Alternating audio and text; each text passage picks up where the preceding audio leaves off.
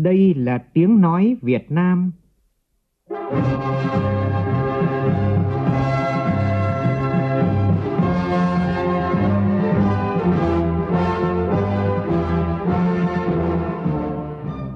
là tiếng nói Việt Nam phát thanh từ Hà Nội, thủ đô nước Cộng hòa xã hội chủ nghĩa Việt Nam.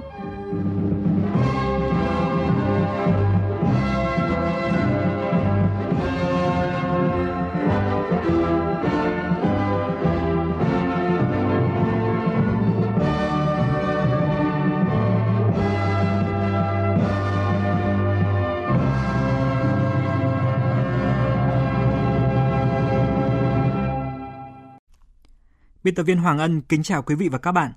Mời quý vị cùng nghe chương trình Thời sự trưa của Đài Tiếng nói Việt Nam với những nội dung chính sau đây.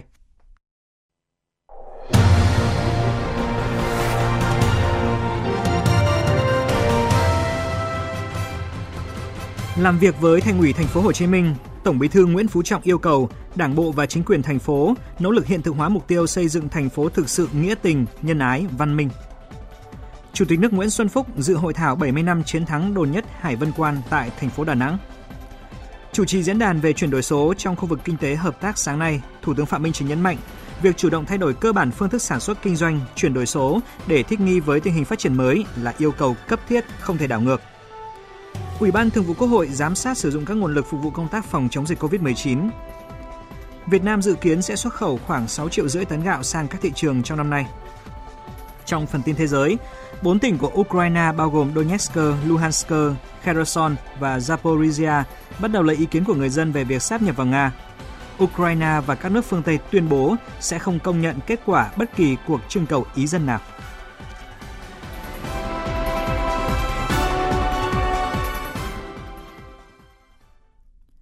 Bây giờ là nội dung chi tiết. Kỷ niệm 77 năm ngày Nam Bộ kháng chiến, 23 tháng 9 năm 1945, 23 tháng 9 năm 2022, một mốc son trong lịch sử hào hùng của dân tộc.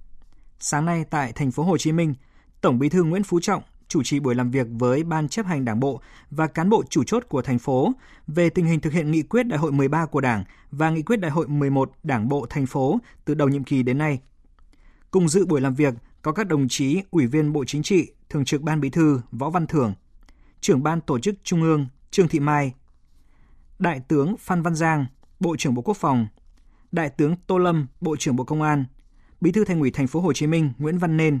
các đồng chí Bí thư Trung ương Đảng, Trưởng Ban Tuyên giáo Trung ương Nguyễn Trọng Nghĩa, Chánh Văn phòng Trung ương Lê Minh Hưng và lãnh đạo các ban bộ ngành Trung ương. Phóng viên Văn Hiếu phản ánh. Từ đầu năm đến nay, hoạt động sản xuất kinh doanh của thành phố đã nhanh chóng phục hồi và tăng trưởng trở lại mạnh mẽ, vững chắc hơn.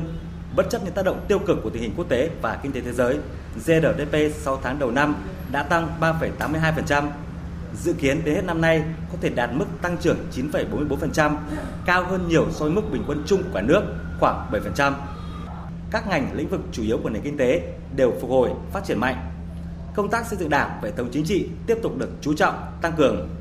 Công tác phòng chống tham nhũng tiêu cực được các cấp ủy tổ chức Đảng từ thành phố đến cơ sở tập trung lãnh đạo, chỉ đạo rất nghiêm túc. Trên cơ sở ý kiến phát biểu của đại diện lãnh đạo các ban bộ ngành trung ương và thành phố,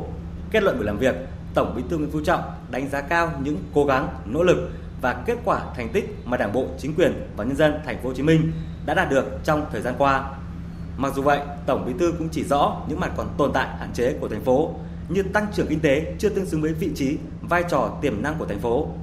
vai trò đầu tàu, động lực phát triển, tăng cường liên kết vùng của thành phố đối với vùng Đông Nam Bộ, vùng đồng bằng sông Cửu Long và cả nước có dấu hiệu suy giảm trong những năm gần đây. Để góp phần xứng đáng cùng với cả nước thực hiện thắng lợi mục tiêu đến năm 2030, nước ta trở thành nước phát triển có công nghiệp hiện đại, thu nhập trung bình cao. Đến năm 2045, nước ta trở thành nước phát triển thu nhập cao và để cùng với các địa phương trong vùng Đông Nam Bộ triển khai thực hiện thành công nghị quyết mới của Bộ Chính trị, Tổng Bí thư Nguyễn Phú Trọng cho rằng trong thời gian tới, thành phố với nhiều tiềm năng lợi thế vượt trội nhất cả nước và sức hấp dẫn cạnh tranh quốc tế cao đã được thực tế kiểm nghiệm thì cần phải quyết tâm đẩy mạnh đổi mới hơn nữa, nỗ lực phấn đấu hơn nữa, phát huy tốt hơn nữa vai trò là đầu tàu, là động lực phát triển mạnh mẽ nhất của mình đối với vùng Đông Nam Bộ và cả nước, xứng đáng với vinh dự lớn được mang tên Bác Hồ kính yêu, với cái tên Sài Gòn gia đình chợ lớn, thành phố Hồ Chí Minh đã đi vào lịch sử nước nhà như là một biểu tượng của chủ nghĩa anh hùng cách mạng, biểu tượng của sự năng động sáng tạo, luôn đi đầu trong đổi mới, được đồng bào cả nước và bạn bè quốc tế nể trọng, đặt cho cái tên hòn ngọc của Viễn Đông. Nêu rõ, thành phố cần phải nhận thức thật đầy đủ, đúng đắn và sâu sắc hơn nữa tiềm năng, lợi thế vượt trội, vị trí, vai trò đặc biệt quan trọng của thành phố trong sự nghiệp đổi mới, xây dựng và bảo vệ Tổ quốc Việt Nam xã hội chủ nghĩa nói chung và phát triển vùng Đông Nam Bộ nói riêng. Tổng Bí thư Nguyễn Phú Trọng yêu cầu thành phố cần đẩy mạnh hơn nữa việc cơ cấu lại nền kinh tế của thành phố gắn với đổi mới mô hình tăng trưởng, tập trung ưu tiên nguồn lực để thực hiện thành công các đột phá chiến lược, tháo gỡ những ách tắc, điểm nghẽn về thể chế, kết cấu hạ tầng và nguồn nhân lực hiện nay. Tăng cường nâng cao năng lực và chất lượng công tác, thể chế hóa, cụ thể hóa các chủ trương đường lối của Đảng, pháp luật của nhà nước sát hợp với tình hình điều kiện cụ thể của địa phương, vận dụng có hiệu quả các cơ chế chính sách đặc thù mà Bộ Chính trị và Quốc hội khóa 14 đã ưu tiên dành cho thành phố để cải thiện mạnh mẽ hơn môi trường đầu tư kinh doanh, góp phần thu hút quản lý và sử dụng có hiệu quả mọi nguồn lực cho phát triển. Tập trung ưu tiên xây dựng, tạo bước đột phá mạnh hơn nữa về hệ thống kết cấu hạ tầng đô thị đồng bộ và hiện đại, đổi mới nâng cao chất lượng, hiệu lực, hiệu quả công tác quy hoạch, thiết kế đô thị, quản lý quy hoạch kiến trúc, xây dựng nông thôn mới, quản lý đô thị gắn với kế hoạch phát triển kinh tế, văn hóa, xã hội, tăng cường thế trận quốc phòng toàn dân, an ninh nhân dân, chủ động phối hợp với các bộ, ban, ngành trung ương và các địa phương trong vùng Đông Nam Bộ, tập trung xây dựng hệ thống giao thông công cộng có sức chở lớn, đường sắt đô thị, phát triển đường vành đai, đường trên cao, đường cao tốc, luồng tàu đường biển, đường sông, tạo sự kết nối thông suốt để phát huy tối đa các tiềm năng kinh tế của cả vùng và thành phố, sớm khắc phục tình trạng yếu kém về hạ tầng giao thông hiện nay, nhất là tình trạng ùn tắc giao thông ở thành phố và các tỉnh lân cận. Đồng thời, phải có các giải pháp căn cơ hơn nữa để xử lý các vấn đề về môi trường, ứng phó với biến đổi khí hậu, nước biển dâng, cấp nước, thoát nước, chống úng ngập, xử lý chất thải, hạ tầng năng lượng, vân vân. Tổng Bí thư Nguyễn Phú Trọng cũng đề nghị Thành phố Hồ Chí Minh quan tâm hơn nữa đến công tác xây dựng, phát triển văn hóa xã hội theo đúng tinh thần Nghị quyết Đại hội 13 của Đảng và Nghị quyết Đại hội 11 Đảng bộ thành phố, để Thành phố Hồ Chí Minh thực sự là thành phố nghĩa tình, nhân ái, văn minh, nhân dân có cuộc sống ấm no, hạnh phúc, kiên quyết đấu tranh ngăn chặn và xóa bỏ cho bằng được các thói hư tật xấu, tệ nạn xã hội, tội phạm, giảm tai nạn giao thông, bảo đảm trật tự an toàn cho nhân dân, để mỗi người dân thành phố đều có quyền tự hào và có trách nhiệm đóng góp xây dựng Thành phố Hồ Chí Minh thành một thành phố giàu có. Giàu có không phải chỉ là tiền bạc, vật chất mà còn giàu có về lịch sử, văn hóa, giàu tình người, giàu cơ hội, giàu khát vọng vươn lên. Đặc biệt, không ngừng đổi mới, nâng cao năng lực lãnh đạo và sức chiến đấu của Đảng bộ thành phố, chăm lo xây dựng Đảng, hệ thống chính trị thật sự trong sạch, vững mạnh, nâng cao hiệu lực, hiệu quả quản lý nhà nước của các cấp chính quyền gắn với xây dựng mô hình chính quyền đô thị thực sự là của dân, do dân, vì dân. Sáng nay tại thành phố Đà Nẵng, Thành ủy Đà Nẵng phối hợp với Viện Lịch sử Quân sự, Bộ Tư lệnh Quân khu 5 tổ chức hội thảo khoa học với chủ đề 70 năm chiến thắng Đồn Nhất Hải Vân Quan, 25 tháng 9 năm 1952, 25 tháng 9 năm 2002, dấu ấn lịch sử kinh nghiệm về xây dựng thế trận chiến tranh nhân dân. Tham dự hội thảo có Chủ tịch nước Nguyễn Xuân Phúc, Ủy viên Bộ Chính trị, Bí thư Trung ương Đảng, Chánh án Tòa án Nhân dân tối cao Nguyễn Hòa Bình, cùng lãnh đạo Bộ Quốc phòng, Bộ Tư lệnh Quân khu 5, Viện Lịch sử Quân sự và các cơ quan thuộc Bộ Quốc phòng, cùng các đồng chí lão thành cách mạng, anh hùng lực lượng vũ trang nhân dân, các nhân chứng lịch sử, thân nhân các liệt sĩ, các nhà khoa học, các nhà nghiên cứu. Phản ánh của phóng viên Vinh Thông tại miền Trung. Cách đây 70 năm, vào đêm 24 rạng sáng ngày 25 tháng 9 năm 1952, Tiểu đoàn 59 thuộc Trung đoàn 803 của Bộ đội Chủ lực Liên khu 5 đã tổ chức trận tiến công tiêu diệt cứ điểm Đồn Nhất, một cứ điểm đặc biệt quan trọng của thực dân Pháp trên đỉnh đèo Hải Vân, và đã giành chiến thắng vang dội. Bằng sự quyết tâm vượt qua mọi khó khăn, với sự mưu trí sáng tạo, vận dụng linh hoạt các hình thức chiến thuật, với sự ủng hộ giúp đỡ của quân, dân địa phương. Đặc biệt là sự dũng cảm của cán bộ chiến sĩ khi tấn công đồn, đã dùng thân mình thay thang để đồng đội leo lên trên tường cao, đột nhập vào đồn nhất, tấn công từ trên cao, làm quân địch bất ngờ, không kịp trở tay.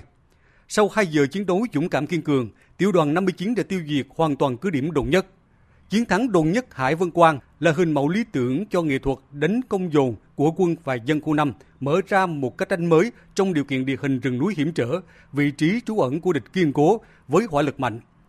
Chiến thắng đồn nhất đã khẳng định sự kết hợp nhuần nhuyễn giữa hoạt động quân sự và hoạt động chính trị, giữa tác chiến của bộ đội chủ lực kết hợp với sức mạnh của nhân dân và phát triển du kích địa phương. Ông Nguyễn Văn Quảng, Bí thư Thành ủy Đà Nẵng khẳng định hội thảo là dịp để nhìn lại những bài học quý báu trong 2 cuộc kháng chiến trường kỳ của dân tộc, cung cấp thêm những luận cứ khoa học, làm rõ hơn vai trò của nghệ thuật chiến tranh nhân dân trong sự nghiệp bảo vệ Tổ quốc cũng như lịch sử hào hùng của tiểu đoàn 59, trung đoàn chủ lực 803, củng cố niềm tin và quyết tâm cho Đảng bộ chính quyền quân và dân thành phố Đà Nẵng. Những kinh nghiệm rút ra từ hội thảo lần này cần được nghiên cứu, vận dụng vào thực tiễn hoạt động của các cơ quan đơn vị địa phương, góp phần xây dựng quân đội nhân dân cách mạng chính quy, tinh nhuệ, từng bước hiện đại, phát huy vai trò nòng cốt trong xây dựng nền quốc phòng toàn dân, bảo vệ vững chắc Tổ quốc Việt Nam xã hội chủ nghĩa. Đồng thời, đẩy mạnh tuyên truyền về chiến thắng đồn nhất Hải Vân Quan để giáo dục, bồi dưỡng tinh thần yêu nước, hun đúc niềm tự hào dân tộc, truyền thống cách mạng trong toàn Đảng, toàn dân và toàn quân ta. Sáng nay tại trụ sở Chính phủ, Thủ tướng Chính phủ Phạm Minh Chính chủ trì diễn đàn Kinh tế hợp tác xã năm 2022 với chủ đề Chuyển đổi số, động lực phát triển kinh tế hợp tác xã trong kỷ nguyên mới gắn với thực hiện nghị quyết số 20 ngày 16 tháng 6 năm 2022 của Trung ương về phát triển kinh tế tập thể. Diễn đàn diễn ra theo hình thức trực tiếp kết hợp trực tuyến. Cùng dự có Phó Thủ tướng Lê Minh Khái, Bộ trưởng Bộ Thông tin và Truyền thông Nguyễn Mạnh Hùng, Bộ trưởng Nông nghiệp Phát triển Nông thôn Lê Minh Hoan cùng lãnh đạo các bộ ban ngành trung ương và địa phương. Phóng viên Vũ Khuyên đưa tin. Nghị quyết số 20, Trung ương đã đặt ra mục tiêu đến năm 2030 sẽ có 45.000 hợp tác xã với 8 triệu thành viên, 340 liên hiệp hợp tác xã với 1,7 nghìn hợp tác xã thành viên, trong đó có trên 5.000 hợp tác xã ứng dụng công nghệ cao vào sản xuất tiêu thụ sản phẩm nông nghiệp. Đến năm 2045, các tổ chức kinh tế tập thể đều áp dụng công nghệ, nhất là chuyển đổi số vào hoạt động sản xuất kinh doanh dịch vụ. Đây là những mục tiêu khó khăn, đòi hỏi sự cố gắng của cả hệ thống chính trị, chính quyền các cấp, sự nỗ lực tự thân của các tổ chức kinh tế hợp tác, sự giúp đỡ của quốc tế. Tại diễn đàn, các đại biểu đã thảo luận đánh giá những kết quả đạt được trong chuyển đổi số quốc gia nói chung và chuyển đổi số trong khu vực kinh tế tập thể, hợp tác xã nói riêng. Đồng thời thẳng thắn nhìn nhận những tồn tại hạn chế khó khăn thách thức và những vấn đề đặt ra hiện nay để có các giải pháp phù hợp để thúc đẩy chuyển đổi số trong thời gian tới, tạo động lực cho kinh tế tập thể, hợp tác xã phát triển nhanh và bền vững, gắn với việc cụ thể hóa nghị quyết số 20 của Trung ương. Phát biểu tại diễn đàn, Thủ tướng khẳng định, Nghị quyết số 20 tại hội nghị lần thứ 5 của Ban chấp hành Trung ương Đảng khóa 13 nêu rõ quan điểm, kinh tế tập thể là thành phần kinh tế quan trọng, phải được củng cố và phát triển cùng với kinh tế nhà nước trở thành nền tảng vững chắc của nền kinh tế quốc dân. Thời gian qua, khu vực kinh tế tập thể nước ta đã có nhiều chuyển biến tích cực về cả nhận thức, chính sách, pháp luật, quá trình phát triển và chuyển đổi số có cái cải thiện, có cái tiến bộ ở đây. Tuy nhiên, khu vực kinh tế tập thể của nước ta đến nay chưa phát triển như mục tiêu, yêu cầu và mong muốn của chúng ta đề ra. Đổi mới và nâng cao hiệu quả kinh tế tập thể còn nhiều khó khăn. Năng lực, nội lực của hợp tác xã còn yếu, hiệu quả hoạt động chưa cao, mô hình tổ chức còn lỏng lẻo, chưa phù hợp, trình độ cán bộ quản lý hợp tác xã còn hạn chế, mà một trong những nguyên nhân là một số nội dung hoạt động chưa theo kịp với tình hình, trong đó có chuyển đổi số còn chậm và thiếu chiến lược, hành động cụ thể. Chính vì vậy, hợp tác xã phải chủ động thay đổi cơ bản về phương thức sản xuất, kinh doanh, chuyển đổi số để thích nghi với tình hình phát triển mới là yêu cầu cấp thiết, không thể đảo ngược được. Để khu vực kinh tế tập thể, hợp tác xã chuyển đổi thực sự mạnh mẽ hiệu quả, qua đó nâng cao hiệu quả sản xuất kinh doanh, thực sự phát huy vai trò của mình trong phát triển kinh tế xã hội của đất nước, Thủ tướng yêu cầu quán triệt bám sát chủ trương đường lối của Đảng, nhất là các quan điểm, mục tiêu, nhiệm vụ, giải pháp tại nghị quyết số 20 của Hội nghị Trung ương 5 khóa 13 để phát triển kinh tế tập thể cả về số lượng và chất lượng, có chính sách ưu tiên và tổ chức kinh tế tập thể trong lĩnh vực nông nghiệp, gắn hoạt động sản xuất kinh doanh với chuỗi giá trị sản phẩm, ứng dụng khoa học công nghệ, đổi mới sáng tạo và chuyển đổi số. Thủ tướng chỉ rõ, chuyển đổi số nhằm chuyển đổi mô hình hợp tác xã một cách linh hoạt, phù hợp, đạt hiệu quả cao, tiết giảm chi phí, tối ưu nguồn lực, đòi hỏi sự tham gia chung tay của cả hệ thống chính trị, các hợp tác xã và người dân. Thủ tướng yêu cầu xây dựng hoàn thiện thể chế, tạo khuôn khổ pháp lý phù hợp, thúc đẩy sáng tạo đổi mới, nâng cao hiệu quả hoạt động, có tầm nhìn dài hạn để kinh tế hợp tác xã phát triển nhanh và bền vững. Các bộ ngành địa phương rà soát hệ thống văn bản quy phạm pháp luật, sửa đổi các quy định còn bất cập, cản trở phát triển của kinh tế tập thể hợp tác xã. Hệ thống liên minh hợp tác xã cần tiếp tục đổi mới hoạt động, thể hiện tốt vai trò là cầu nối giữa Đảng, Nhà nước với khu vực kinh tế tập thể. Tiếp tục chương trình phiên họp chuyên đề pháp luật. Sáng nay, Ủy ban Thường vụ Quốc hội cho ý kiến về dự thảo kế hoạch giám sát chi tiết và đề cương các báo cáo của đoàn giám sát của Quốc hội về việc huy động, quản lý và sử dụng các nguồn lực phục vụ công tác phòng chống dịch COVID-19, việc thực hiện chính sách pháp luật về y tế cơ sở, y tế dự phòng. Tại phiên họp, Chủ tịch Quốc hội Vương Đình Huệ đề nghị giám sát tập trung làm rõ việc tiếp nhận, viện trợ, mua sắm vaccine, đồng thời làm rõ quá trình phân phối và sử dụng. Phóng viên Lại Hoa phản ánh. Theo kế hoạch, phạm vi giám sát việc huy động, quản lý, sử dụng nguồn lực trong công tác phòng chống dịch COVID-19, đánh giá hiệu quả, hạn chế, khó khăn trong việc huy động, quản lý, sử dụng ngân sách nhà nước, bao gồm các chính sách tài khóa tiền tệ, viện trợ nước ngoài, quỹ tài chính nhà nước ngoài ngân sách, huy động tổ chức cá nhân trong và ngoài nước trong công tác phòng chống dịch. Về nội dung này, Chủ tịch Quốc hội Vương Đình Huệ đề nghị làm rõ việc tiếp nhận, mua sắm vaccine, trang thiết bị y tế. Nên trang tập trung vaccine này. Có các cái cơ chế COVAX rồi viện trợ là bao nhiêu, thu rồi phân phối rồi sử dụng cái này thế nào, mua rồi mua thế nào, anh mua có đúng không, phân phối ra làm sao, để quản lý sử dụng cái này thế nào. Thì tôi thấy nên trọng tâm là phải cái lĩnh vực này. Kiểm toán mà rồi cũng chưa đi sâu cái này lắm, có số liệu cả rồi nhưng mà nên phải sâu hơn cái này. Thứ hai này, chúng ta cũng chủ trương là phải nghiên cứu rồi sản xuất rồi chế biến, chế tạo cái vaccine, các cái vật tư thiết bị trong nước. Có một cái bảo chuẩn bị cấp phép sử dụng này của cái Nona COVAX à. Kết quả nghiên cứu rồi sản xuất thử nghiệm đây. Thế giờ vấn đề mà tự lực tự cường trong cái lĩnh vực phòng chống dịch này là rất là quan trọng. Đoàn giám sát cũng đặt kế hoạch tập trung giám sát về vật lực, bao gồm trang thiết bị, phương tiện, vật tư y tế, thuốc, sinh phẩm do các cơ quan nhà nước có thẩm quyền huy động, có thể quy đổi giá trị, thống kê được, trong đó bao gồm cả việc huy động vật lực do nhân dân tự nguyện đóng góp mà không thống kê được, không quy đổi được về giá trị. Về nhân lực là lực lượng cán bộ được cơ quan nhà nước có thẩm quyền quyết định điều động, gồm lực lượng cán bộ y tế, quân đội, công an trực tiếp tham gia chống dịch. Theo kế hoạch, không yêu cầu Thường trực Hội đồng Nhân dân các tỉnh, thành phố thực hiện giám sát độc lập mà giao đoàn đại biểu Quốc hội chủ trì phối hợp với Thường trực Hội đồng Nhân dân thực hiện giám sát chuyên đề tại các địa phương, khuyến khích Thường trực Hội đồng Nhân dân các tỉnh, thành phố tổ chức giám sát riêng. Tổng thư ký, Chủ nhiệm Văn phòng Quốc hội Bùi Văn Cường đề nghị làm rõ thực trạng và thực hiện chính sách pháp luật, trong đó có 103 văn bản về huy động, quản lý, sử dụng nguồn lực phòng chống dịch COVID-19. Liên quan đến các cái quy định pháp luật cũng có những vấn đề nhạy cảm, bởi vì trước khi có nghị quyết 30 thì việc ban hành các cái văn bản của các địa phương đấy có vi hiến không? Bởi vì nghị quyết 30 của chúng ta mới cho phép đặc cách, đặc thù, thế còn trước đó về nguyên tắc có cấm đi lại của công dân không? Thì tất cả những đấy rất nhạy cảm, nên cái chỗ mà liên quan đến pháp luật này thì chúng ta cũng cần phải xem xét cho nó rõ. Đoàn giám sát dự kiến giám sát trực tiếp tại 14 bộ ngành. Cũng trong sáng nay, Ủy ban Thường vụ Quốc hội cho ý kiến vào dự thảo kế hoạch giám sát chi tiết và đề cương báo cáo đoàn giám sát của Quốc hội về việc thực hiện các nghị quyết của Quốc hội về các chương trình mục tiêu quốc gia về xây dựng nông thôn mới giai đoạn 2021-2025, giảm nghèo bền vững giai đoạn 2021-2025, phát triển kinh tế xã hội vùng đồng bào dân tộc thiểu số và miền núi giai đoạn 2021-2030. Thời sự VOV, nhanh, tin cậy, hấp dẫn. Tiếp tục thông tin về các hoạt động của Phó Thủ tướng Thường trực Phạm Bình Minh trong khuôn khổ Đại hội đồng Liên Hợp Quốc lần thứ 77 đang diễn ra tại thành phố New York của Mỹ. Hôm qua, theo giờ địa phương, Phó Thủ tướng Thường trực Chính phủ Phạm Bình Minh đã tham dự tọa đàm với Phòng Thương mại Hoa Kỳ, Hội đồng Kinh doanh về sự hiểu biết quốc tế, Hội đồng Kinh doanh Hoa Kỳ ASEAN và các doanh nghiệp Hoa Kỳ hoạt động trong nhiều lĩnh vực.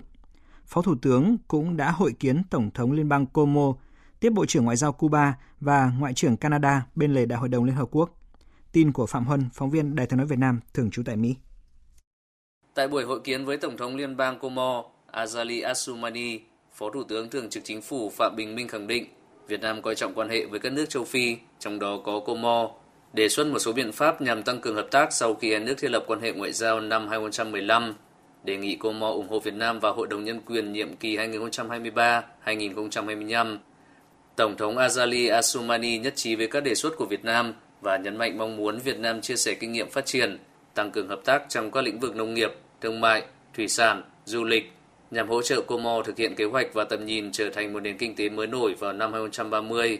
nhất trí thúc đẩy sớm đàm phán, ký kết một số văn bản quan trọng để tạo cơ sở pháp lý thuận lợi cho hợp tác song phương.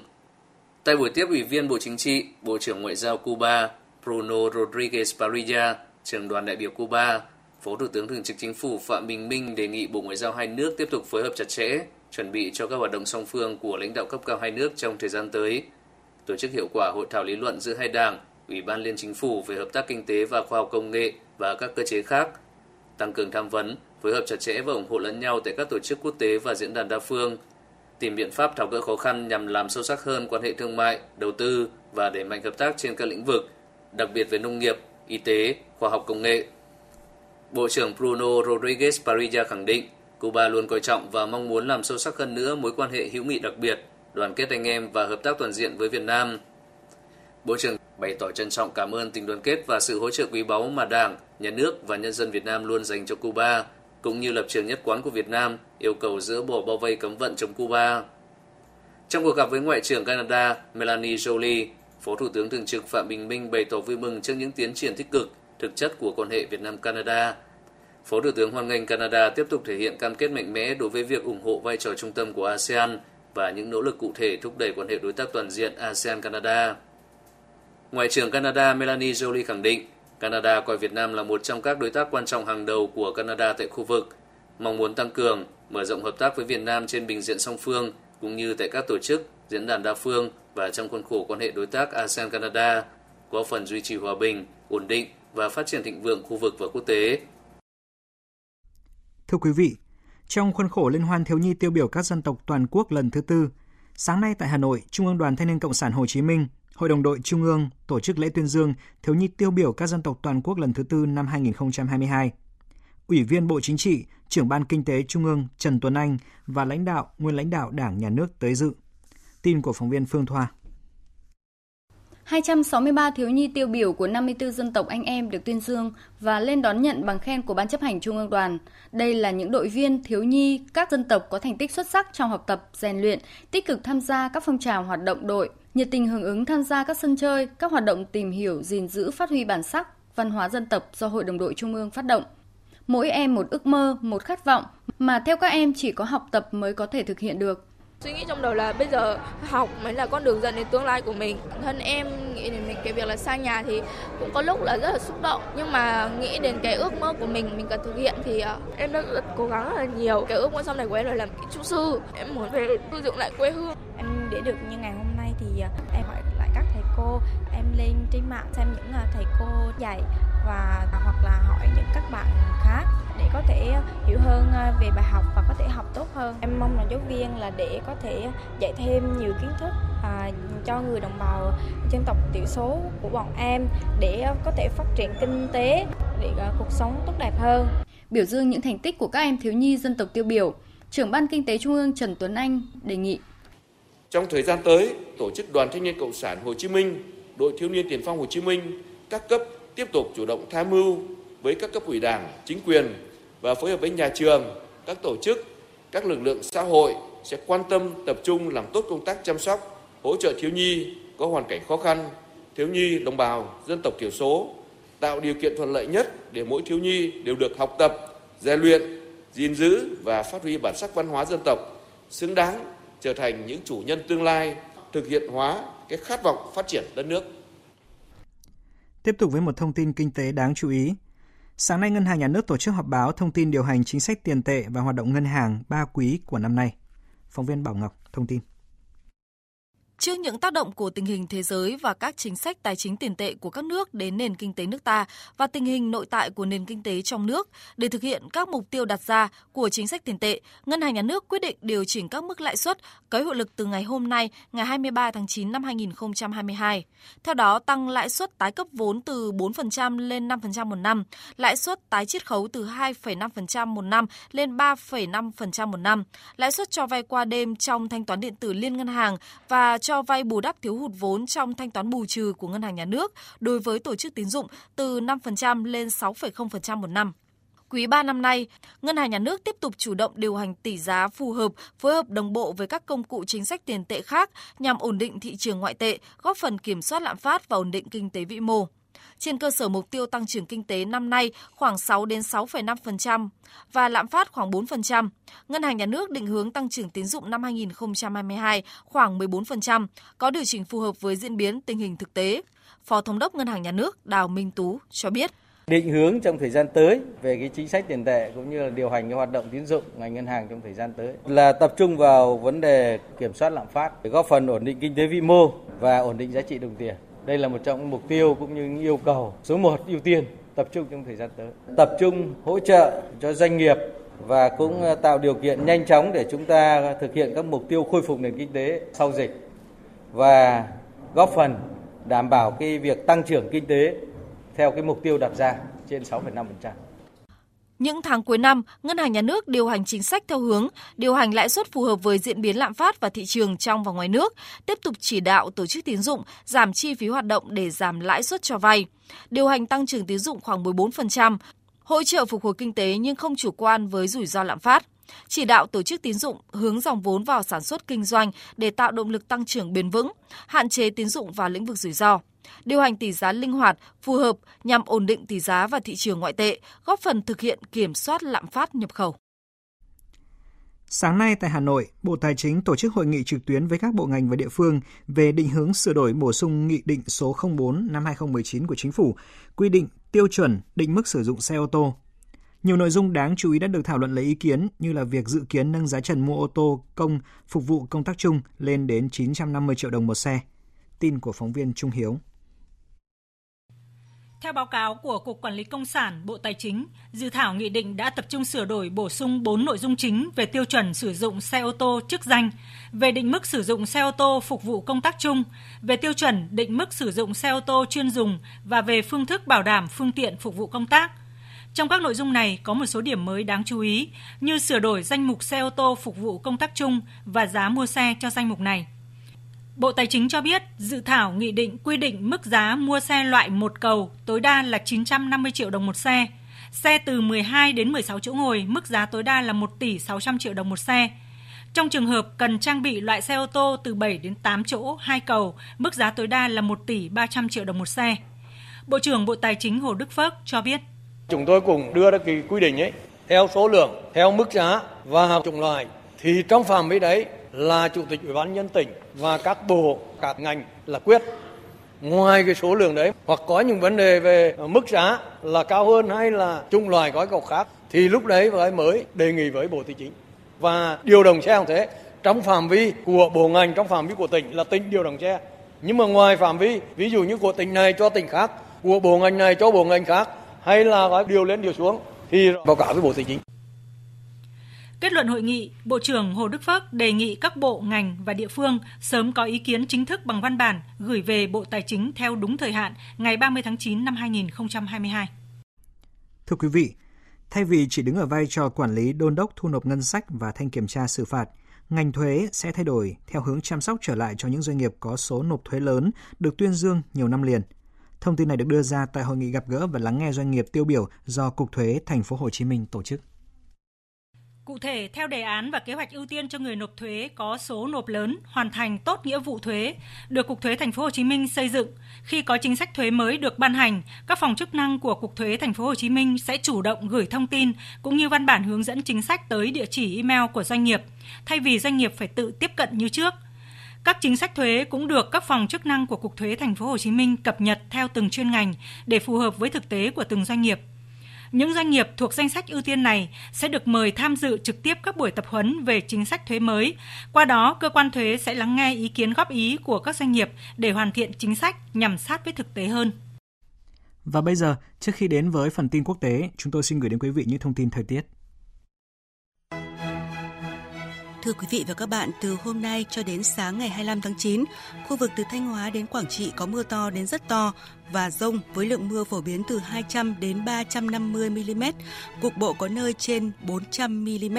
Khu vực đồng bằng Bắc Bộ và Thừa Thiên Huế có mưa vừa, mưa to với lượng mưa từ 60 đến 120 mm, có nơi trên 150 mm.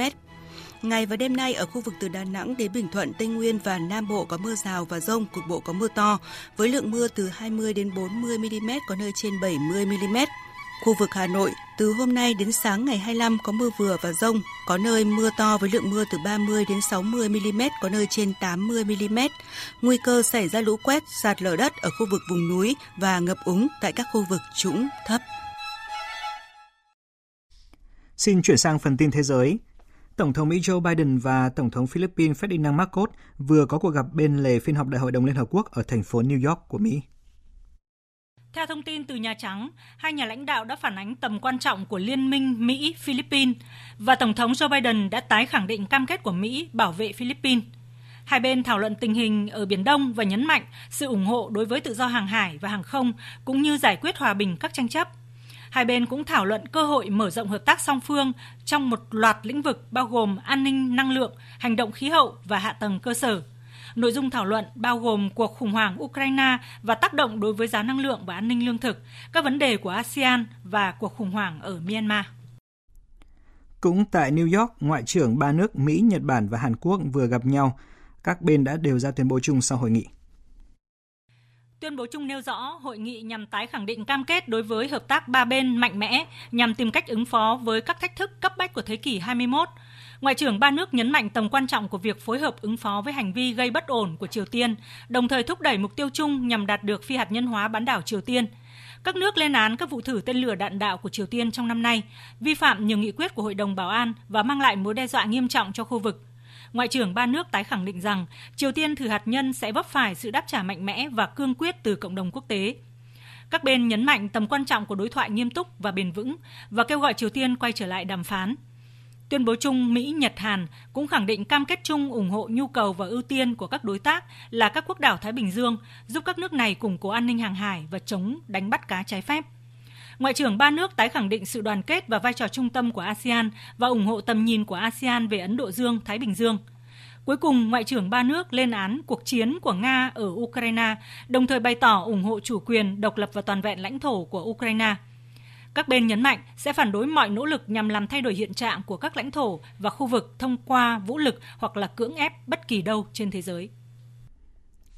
Hôm nay, tàu sân bay USS Ronald Reagan của Mỹ đã đến Hàn Quốc để tham gia cuộc tập trận kết hợp đầu tiên với hải quân nước này trong nỗ lực tăng cường khả năng răn đe của các đồng minh trước mối đe dọa quân sự đang gia tăng của Triều Tiên. Việc Mỹ điều tàu sân bay USS Ronald Reagan tới Hàn Quốc tham gia tập trận thể hiện cam kết của Washington sau cuộc gặp giữa Tổng thống Yoon Suk Yeol và Tổng thống Joe Biden tại hội nghị thượng đỉnh tại Seoul hồi tháng 5 vừa qua.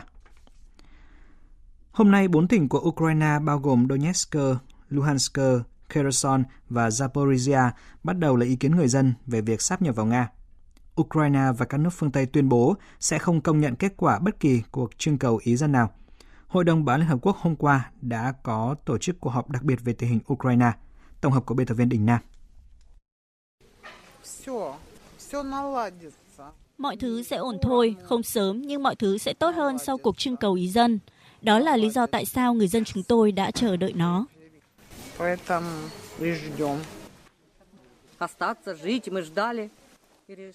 Chúng tôi ở lại đây để sống. Chúng tôi đã chờ đợi và chúng tôi sẽ tham gia cuộc trưng cầu ý dân. Chúng tôi hy vọng sẽ sớm được cung cấp nước, điện và khí đốt càng sớm càng tốt.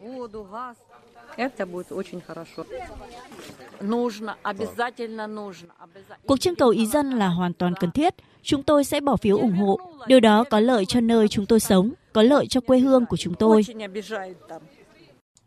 Đó là một phần ý kiến người Ukraine tại 4 tỉnh Donetsk, Luhansk,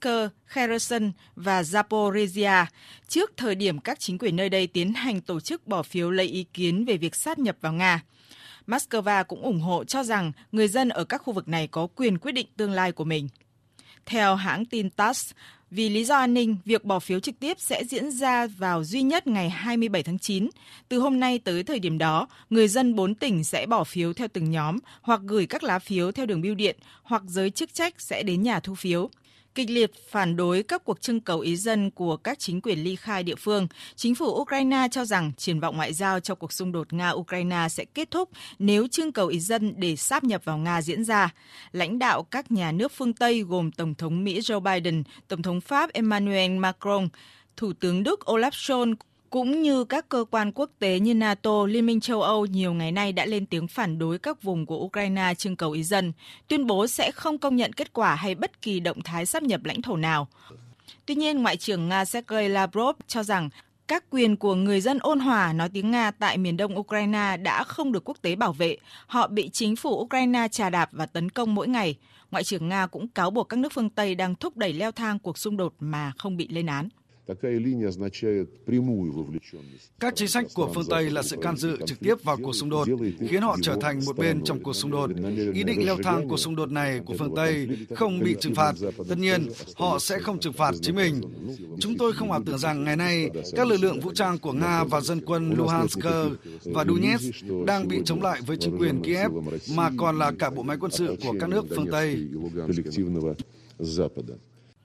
Ngoại trưởng Nga đã rời cuộc họp ngay sau khi phát biểu xong tại phiên họp cấp cao của Hội đồng Bảo an Liên Hợp Quốc. Về tình hình dịch COVID-19, trong bối cảnh không ít quốc gia trên thế giới đang dần nới lỏng hoàn toàn, thậm chí là lơ là với việc kiểm soát dịch COVID-19, Tổ chức Y tế Thế giới đã ra cảnh báo đại dịch COVID-19 vẫn chưa chấm dứt. Theo tổ chức này, vẫn còn đó những tác động của hậu COVID-19 kéo dài mà thế giới vẫn chưa làm rõ được. Phát biểu với báo giới bên lề khóa họp lần thứ 77 Đại hội đồng Liên Hợp Quốc diễn ra tại New York, Mỹ, Tổng giám đốc Tổ chức Y tế Thế giới Tedros Adhanom Ghebreyesus cảnh báo. Trong cuộc họp báo 2 tuần trước, tôi từng nói rằng đại dịch COVID-19 chưa chấm dứt, nhưng chúng ta đã nhìn thấy những dấu hiệu kết thúc của nó. Cả hai nhận định này đều đúng, bởi chúng ta đã nhìn thấy những tín hiệu của dịch kết thúc. Song, không có nghĩa là chúng ta đã ở điểm cuối của tiến trình. Chúng ta chỉ đang ở vị trí thuận lợi hơn so với trước đây thôi.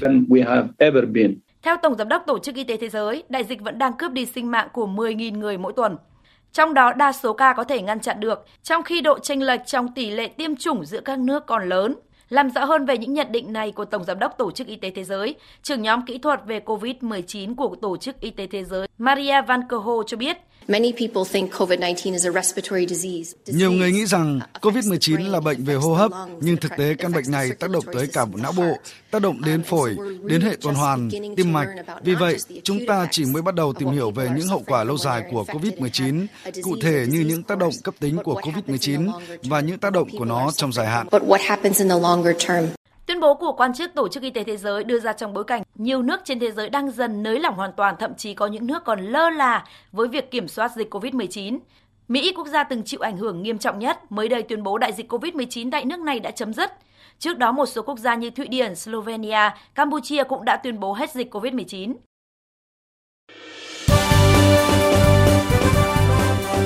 Thời sự tiếng nói Việt Nam. Thông tin nhanh, bình luận sâu, tương tác đa chiều.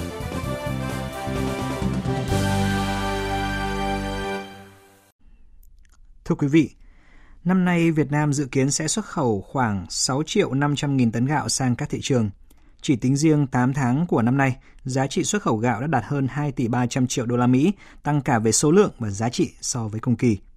Dự báo thị trường lúa gạo thế giới trong thời gian tới sẽ có những biến động khi Ấn Độ, quốc gia xuất khẩu gạo lớn nhất thế giới, đang hạn chế xuất khẩu đối với một số mặt hàng gạo. Bài viết của phóng viên Phạm Hải. Từ khi thông tin Ấn Độ hạn chế xuất khẩu đối với một số mặt hàng gạo, thì giá gạo của Việt Nam vẫn ổn định, không có chuyển biến nhiều, bởi các doanh nghiệp đã ký kết hợp đồng với đối tác ngay từ đầu năm. Biến động về thị trường sẽ không thay đổi. Tuy nhiên, giá gạo có thể khởi sắc khi một số nước tiến hành nhập khẩu gạo. Nhận định từ Hiệp hội Lương thực Việt Nam, từ đầu năm đến nay, Philippines đã nhập khẩu hơn 2,2 triệu tấn gạo của Việt Nam với giá trị hơn 1 tỷ USD, đứng đầu về danh sách nhập khẩu gạo của Việt Nam. tiếp đến là Trung Quốc với hơn 520.000 tấn và một số thị trường khác. Ông Nguyễn Ngọc Nam, Chủ tịch Hiệp hội Lương thực Việt Nam cho biết, kế hoạch xuất khẩu gạo cả năm 2022 khoảng 6,3 đến 6,5 triệu tấn, cao hơn khoảng 100 đến 200.000 tấn so với năm 2021. Tính đến thời điểm tháng 8 năm nay, nước ta đã xuất khẩu gần 4,8 triệu tấn gạo, đạt trị giá hơn 2,3 tỷ đô la Mỹ, tăng hơn 20% về số lượng và tăng gần 10% về trị giá so với cùng kỳ năm 2021. Tuy nhiên, giá xuất khẩu bình quân đạt hơn 486 đô la Mỹ một tấn, giảm hơn 47 đô la Mỹ một tấn so với cùng kỳ năm trước.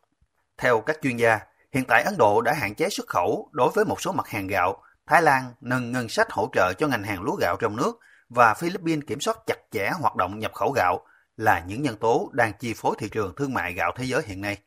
Tình hình thương mại gạo thế giới hiện vẫn khá ổn định, tuy nhiên vẫn cần tiếp tục theo dõi chặt chẽ diễn biến thị trường trong và ngoài nước thời gian tới. Chủ tịch Hiệp hội Lương thực Việt Nam nhìn nhận, Ấn Độ là thị trường xuất khẩu gạo lớn, chiếm tới 40% sản lượng gạo toàn cầu. Năm 2021, Ấn Độ đã xuất khẩu hơn 21,5 triệu tấn gạo, lớn hơn 4 nước xuất khẩu gạo hàng đầu cộng lại, trong đó có Việt Nam. Dự báo, với việc Ấn Độ tiếp tục hạn chế xuất khẩu gạo và tăng thuế, thì thị trường lúa gạo thế giới sẽ bị ảnh hưởng. Ông Nguyễn Ngọc Nam thông tin. Tính ra tới 6 tháng đầu năm 2022 này, thì Ấn Độ họ đã xuất khẩu được 11 triệu. Ở Thái Lan thì như 7 tháng họ xuất khẩu được 4 triệu. Như vậy là hai nước xuất khẩu gạo lớn thì ảnh hưởng đến cái cung cầu gạo trên thế giới. Thì cái này ảnh hưởng đến cái chuỗi cung ứng gạo. Và trong thời gian tới là cái khả năng là giá thị trường tiếp tục tăng do cái lượng gạo của Ấn Độ có sụt giảm trong cái nguồn cung. Ông Trần Thái Nghiêm, Phó Giám đốc Sở Nông nghiệp và Phát triển Nông thôn thành phố Cần Thơ cho biết, ngành nông nghiệp đã khuyến cáo người dân canh tác lúa theo hướng bền vững, thích ứng với biến đổi khí hậu, giảm lượng giống, phân bón, sản phẩm làm ra đạt chất lượng tốt, đáp ứng tiêu chuẩn kỹ thuật của các nước khó tính trên thế giới. Hiện nay, ngành nông nghiệp tập trung vào sản xuất giống chất lượng cao để khẳng định hơn nữa thương hiệu gạo Việt Nam trên thị trường thế giới. Ngành nông nghiệp cũng nhận thấy trong cái điều kiện hiện nay thì cũng là cái cơ hội để ngành nông nghiệp đồng bằng sông Cửu Long tập trung phát triển các cái giống thơm đặc sản và cái sản xuất đảm bảo cái chất lượng để đủ điều kiện xuất khẩu vào các cái thị trường tiềm năng khó tính như Mỹ, châu Âu, Nhật vân vân. Đó là điều kiện để nâng cao cái giá trị sản xuất trong ngành hàng lúa gạo. Theo ông Lê Thanh Tùng, Phó Cục trưởng Cục Trồng trọt Bộ Nông nghiệp và Phát triển Nông thôn, diễn biến của các quốc gia xuất khẩu cũng như các quốc gia nhập khẩu luôn luôn có sự thay đổi hàng tuần, hàng tháng, tùy vào sản lượng lúa gạo. Theo dự báo của các cơ quan về lương thực, tổng lượng lúa gạo toàn cầu khoảng 550 triệu tấn và lượng gạo hàng hóa khoảng 50 triệu tấn. Có thể lúa gạo sẽ không có biến động gì lớn, dù nơi này, nơi kia có thể bị thiên tai mất mùa vì lượng gạo như vậy sẽ không có biến động. Và chúng ta cũng không kỳ vọng về lượng gạo có thể thiếu hụt, vì Ấn Độ và Trung Quốc có lượng gạo dự trữ tương đương với lượng gạo hàng hóa một năm trên toàn cầu. Có thể thiếu hụt lương thực trên thế giới diễn ra, nhưng không kéo dài. Thứ nhất, vì nhiều quốc gia có thể xuất lượng dự trữ quốc gia. Thứ hai, mùa vụ của các quốc gia sản xuất lúa lúc nào cũng xuống giống và luôn luôn có thu hoạch.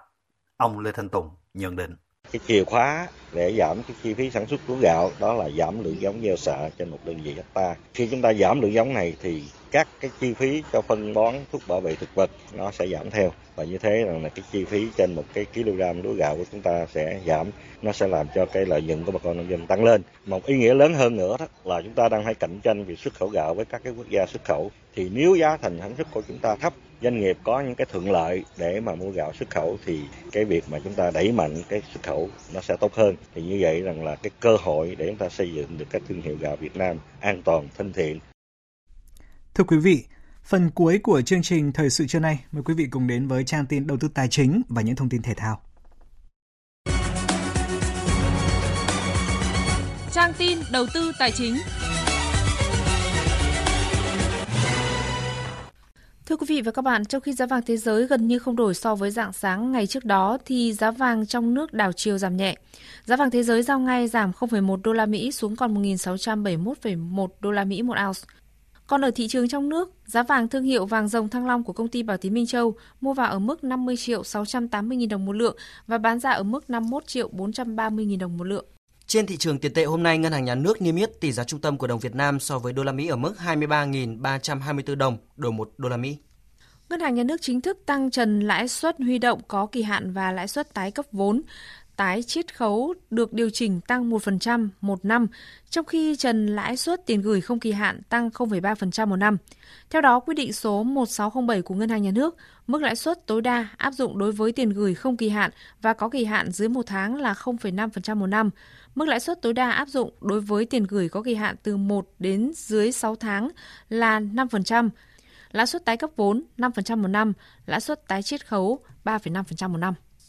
Theo chuyên gia của Ngân hàng châu Á ADB, việc quy định trần tín dụng hiện nay vẫn hợp lý, đảm bảo hai mục tiêu kiểm soát lạm phát và thúc đẩy tăng trưởng, nhưng về dài hạn nên có lộ trình bỏ. Đầu tháng 9, Ngân hàng Nhà nước đã nới hạn mức tín dụng cho một số ngân hàng, đã giải tỏa bớt sức ép cho cả doanh nghiệp và người dân trong việc khơi thông dòng vốn, phục vụ nhu cầu vốn cho sản xuất kinh doanh. Điều hành tỷ giá của Việt Nam tương đối ổn định so với các nước khác trong khu vực. Mức độ mất giá của đồng Việt Nam chỉ 2%. Diễn biến thị trường chứng khoán mở cửa phiên sáng nay, các chỉ số biến động hẹp quanh mốc tham chiếu, nhóm cổ phiếu bảo hiểm ghi nhận sự tích cực. Bên cạnh đó, các cổ phiếu như HPG, BID, CTG, VPB đều tăng giá và góp phần nâng đỡ thị trường chung. Ở chiều ngược lại, áp lực vẫn còn lớn và đến từ các cổ phiếu như VRE, VIC, VCS, MSN. Chính điều này khiến đà hồi phục của VN Index bị ảnh hưởng đáng kể. Còn chốt phiên giao dịch sáng nay, VN Index đạt 1.209,04 điểm, HNX Index đạt 266,87 điểm, còn Upcom Index đạt 88,58 điểm. Đầu tư tài chính biến cơ hội thành hiện thực. Đầu tư tài chính biến cơ hội thành hiện thực. Thưa quý vị và các bạn, được đánh giá là địa phương có nhiều thế mạnh và môi trường thuận lợi để thu hút vốn đầu tư trực tiếp nước ngoài FDI. Tỉnh Quảng Ninh đang hướng tới xúc tiến đầu tư trọng tâm, trọng điểm với định hướng phát triển chuyển đổi từ nâu sang xanh. Ghi nhận của phóng viên Trường Giang thường trú tại khu vực Đông Bắc. Từ đầu năm đến nay, tỉnh Quảng Ninh đón nhiều tín hiệu tích cực trong thu hút vốn đầu tư nước ngoài. Chỉ tính 7 tháng đầu năm, tổng vốn FDI vào địa bàn Quảng Ninh đạt gần 2,15 tỷ đô la Mỹ, tương đương gần 51.000 tỷ đồng, cao gấp 3,5 lần cùng kỳ 2021 và vượt gần gấp rưỡi kế hoạch cả năm 2022. Những năm gần đây, các dự án FDI tỷ đô đến với Quảng Ninh không còn hiếm. Ông Kaspar Bundik, Phó Chủ tịch Phòng Thương mại Trung và Đông Âu cho rằng, tỉnh Quảng Ninh được nhiều nhà đầu tư của châu Âu biết đến nhờ những lợi thế liên quan đến logistics, vị trí. Đó không phải là thành tựu tự nhiên có được, mà là kết quả của chiến lược mang tính chất dài hạn, tầm nhìn lâu dài, những kinh nghiệm thực tiễn về phát triển khu công nghiệp, logistics và rất nhiều những lợi thế, lợi ích mà tỉnh có thể mang lại cho các nhà đầu tư. Bên cạnh vị trí chiến lược, tài nguyên đa dạng, Quảng Ninh còn khẳng định ưu thế nổi trội với hệ thống kết cấu hạ tầng đồng bộ, gồm trục cao tốc xuyên tỉnh, sân bay, cảng biển, tổng diện tích khu công nghiệp, khu kinh tế lớn nhất cả nước, cũng như ngôi vương nhiều năm liên tiếp về các chỉ số năng lực cạnh tranh PCI, cải cách hành chính PI Index. Đây cũng là sự hấp dẫn để kêu gọi các xếu đầu đàn tới đầu tư tại Quảng Ninh hiệu quả và bền vững. Chủ tịch UBND tỉnh Quảng Ninh, ông Nguyễn Tường Văn cho biết. Hiện nay thì Quảng Ninh cũng đang ưu tiên kêu gọi đầu tư vào một số các lĩnh vực về du lịch dịch vụ. Thì chúng tôi thiên về các cái dịch vụ tổng hợp hiện đại, về công nghiệp thì tập trung cho công nghiệp chế biến chế tạo, các ngành công nghiệp cao, công nghệ thông minh, kinh tế biển, logistics cảng biển và dịch vụ cảng biển. Chúng tôi hướng tới nông nghiệp sinh thái, nông nghiệp xanh. Giai đoạn tới, Quảng Ninh sẽ tiếp tục đổi mới phương thức xúc tiến và thu hút đầu tư, tiếp cận nhà đầu tư theo hướng chủ động, linh hoạt, đúng trọng tâm trọng điểm. Trong đó, đặc biệt chú trọng xây dựng các cơ chế, chính sách, giải pháp thu hút đầu tư FDI tại địa bàn các khu công nghiệp, khu kinh tế, đầu tư hệ thống cơ sở hạ tầng đồng bộ.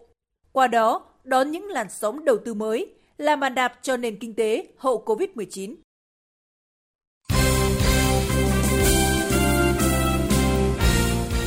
Thưa quý vị và các bạn, theo bảng xếp hạng mới nhất vừa được Liên đoàn Cầu lông Quốc tế công bố, tay vợt nữ số 1 Việt Nam Nguyễn Thùy Linh đã tăng một bậc lên hạng 53 thế giới.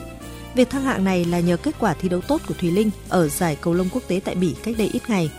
Tại giải đấu này, tay vợt Việt Nam xuất sắc đánh bại đối thủ người Nhật Bản Hiyari Mizui ở trận chung kết và bước lên ngôi vô địch với 4.000 điểm thưởng. Thùy Linh chia sẻ. Thực ra thì trước khi mà vào đánh ấy, thì em cũng có hơi một chút hồi hộp. Thế nhưng mà em đã tự trấn an bản thân mình rằng là đừng nghĩ rằng là đây là một trận chung kết, mà anh nghĩ rằng đây chỉ là một trận thi đấu tập bình thường thôi. Cái chặng đường mà mình đến với trận chung kết thì mình đã vượt qua 2 hạt giống và mình đã làm tốt. Chính vì thế là mình hãy cố gắng làm tốt trận đấu này, trận đấu cuối cùng, và mình hãy làm tốt từng khoảng một. Mình kiên nhẫn và mình đừng nghĩ đến thắng thua. Sau khi trở về Việt Nam, Nguyễn Thùy Linh sẽ tiếp tục tham dự giải Cầu lông Việt Nam mở rộng tại thành phố Hồ Chí Minh từ ngày 27 tháng 9 đến ngày 2 tháng 10. Đây là giải đấu quy tụ hơn 220 vận động viên đến từ 13 quốc gia và vùng lãnh thổ. Lẽ ra thời điểm này, đội tuyển thể dục dụng cụ Việt Nam đang có mặt tại Pháp để tham dự Cúp Thể dục dụng cụ Thế giới 2022. Tuy nhiên, kế hoạch này đã đổ bể khi gần đến ngày tranh tài, ban huấn luyện và các vận động viên nhận được thông tin không làm kịp visa. Điều này khiến ban huấn luyện cũng như các vận động viên hụt hẫng. Ngay sau khi lỡ chuyến sang Pháp, ban huấn luyện đã có sự điều chỉnh về giáo án tập luyện cho các vận động viên. Huấn luyện viên Trương Minh Sang cho biết. Chúng tôi cũng có cái trấn an cũng như là làm tâm lý cho các em để em điều chỉnh lại. Và chúng tôi đã kéo giãn các bài tập lại để không có sự căng thẳng trong cái chuyện mà các vận động viên đang tập trung vào cái cao độ ấy. Chúng tôi phải điều chỉnh lại giáo án, điều chỉnh lại kế hoạch huấn luyện cho các em để tập trung cho cái giải sau. Sau khi lỡ giải đấu ở Pháp, đội tuyển thể dục dụng cụ Việt Nam còn có cơ hội tranh tài ở giải vô địch thế giới tổ chức tại Anh vào tháng 10. Sau đó các vận động viên sẽ tham dự Đại hội Thể dục Thể thao Toàn quốc vào tháng 12. Sau 2 năm bị hoãn vì dịch COVID-19, Cúp Chiến thắng lần thứ 6 đã trở lại với mục đích tôn vinh các tập thể, cá nhân vận động viên có thành tích xuất sắc trong thi đấu thể thao năm 2022. Theo danh sách đề cử các hạng mục của giải thưởng Cúp Chiến thắng năm nay, có nhiều vận động viên gặt hái thành tích ấn tượng tại SEA Games 31 như Nguyễn Thị Oanh, điền kinh, Phạm Thị Huệ, rowing, Nguyễn Huy Hoàng, bơi, Đinh Phương Thành, thể dục dụng cụ, Nguyễn Đức Tuân, bóng bàn hay Trần Nguyên Hưng ở môn bơi. Vận động viên điền kinh Nguyễn Thị Oanh chia sẻ. Thật sự thì em nghĩ rằng là đây là một giải thưởng rất là lớn, danh giá và ý nghĩa đối với cá nhân cũng như tập thể. Vì đó, qua đó là sự ghi nhận, sự đóng góp, những sự cố gắng nỗ lực không ngừng nghỉ của từng cá nhân tập thể đóng góp trên nền than nước nhà. Em rất là hy vọng và mong rằng là tên mình sẽ được xứng lên một lần ở trong giải thưởng này.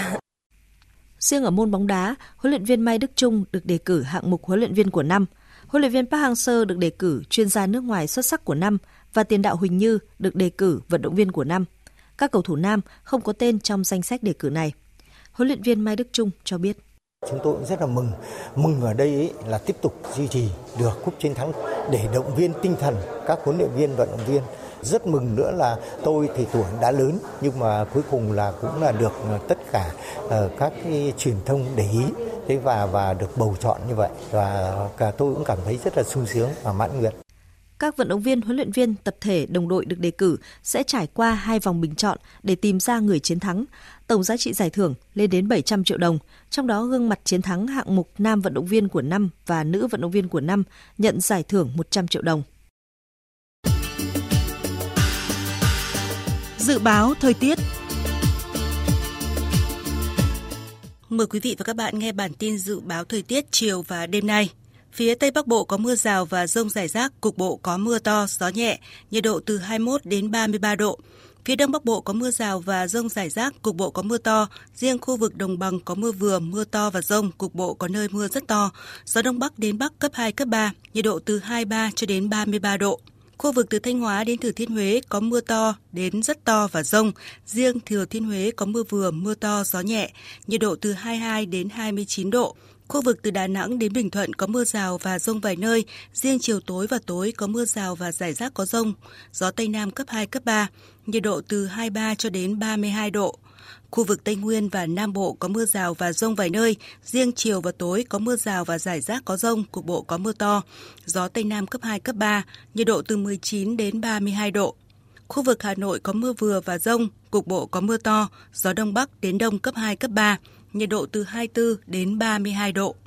Dự báo thời tiết biển, vùng biển Bắc Vịnh Bắc Bộ có mưa rào và rải rác có dông, tầm nhìn xa từ 4 đến 10 km,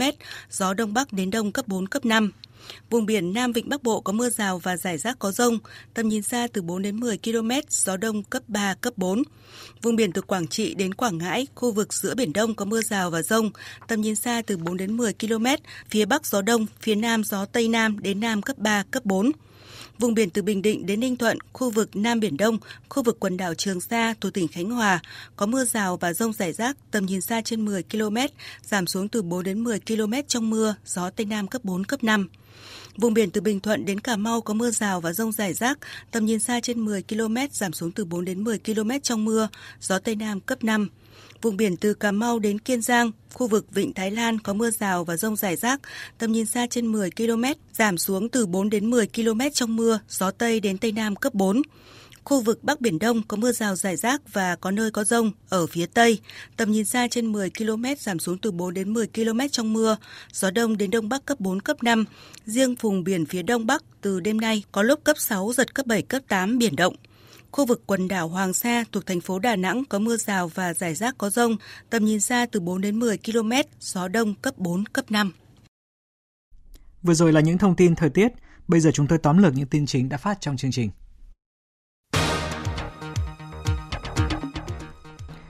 Tại buổi làm việc với Ban Thường vụ Thành ủy Thành phố Hồ Chí Minh diễn ra sáng nay, Tổng Bí thư Nguyễn Phú Trọng yêu cầu Đảng bộ và chính quyền thành phố nỗ lực hiện thực hóa mục tiêu đưa thành phố Hồ Chí Minh thực sự là thành phố nghĩa tình, nhân ái, văn minh, nhân dân có cuộc sống ấm no hạnh phúc, phát huy tốt hơn nữa vai trò đầu tàu, động lực phát triển mạnh mẽ nhất của thành phố đối với vùng Đông Nam Bộ. Chủ trì diễn đàn Kinh tế hợp tác xã năm nay diễn ra vào sáng nay, Thủ tướng Phạm Minh Chính nêu rõ, kinh tế hợp tác xã phải chủ động thay đổi cơ bản phương thức sản xuất kinh doanh, chuyển đổi số để thích nghi với tình hình phát triển. Đây là yêu cầu cấp thiết và không thể đảo ngược. Dự kiến năm nay nước ta sẽ xuất khẩu khoảng 6,5 triệu tấn gạo sang các thị trường. Chỉ tính riêng 8 tháng của năm nay, giá trị xuất khẩu gạo đạt hơn 2 tỷ đô la Mỹ, tăng cả về số lượng và giá trị so với cùng kỳ. Tổng thống Mỹ Joe Biden và Tổng thống Philippines Ferdinand Marcos đã có cuộc gặp bên lề Đại hội đồng Liên Hợp Quốc ở thành phố New York của Mỹ. Hai nhà lãnh đạo đã thảo luận về tình hình ở Biển Đông và nhấn mạnh sự ủng hộ đối với tự do hàng hải và hàng không cũng như là giải quyết hòa bình các tranh chấp. Hôm nay, 4 tỉnh của Ukraine bao gồm Donetsk, Luhansk, Kherson, Zaporizhia bắt đầu lấy ý kiến người dân về việc sáp nhập vào Nga. Ukraine và các nước phương Tây tuyên bố sẽ không công nhận kết quả bất kỳ cuộc trưng cầu ý dân nào.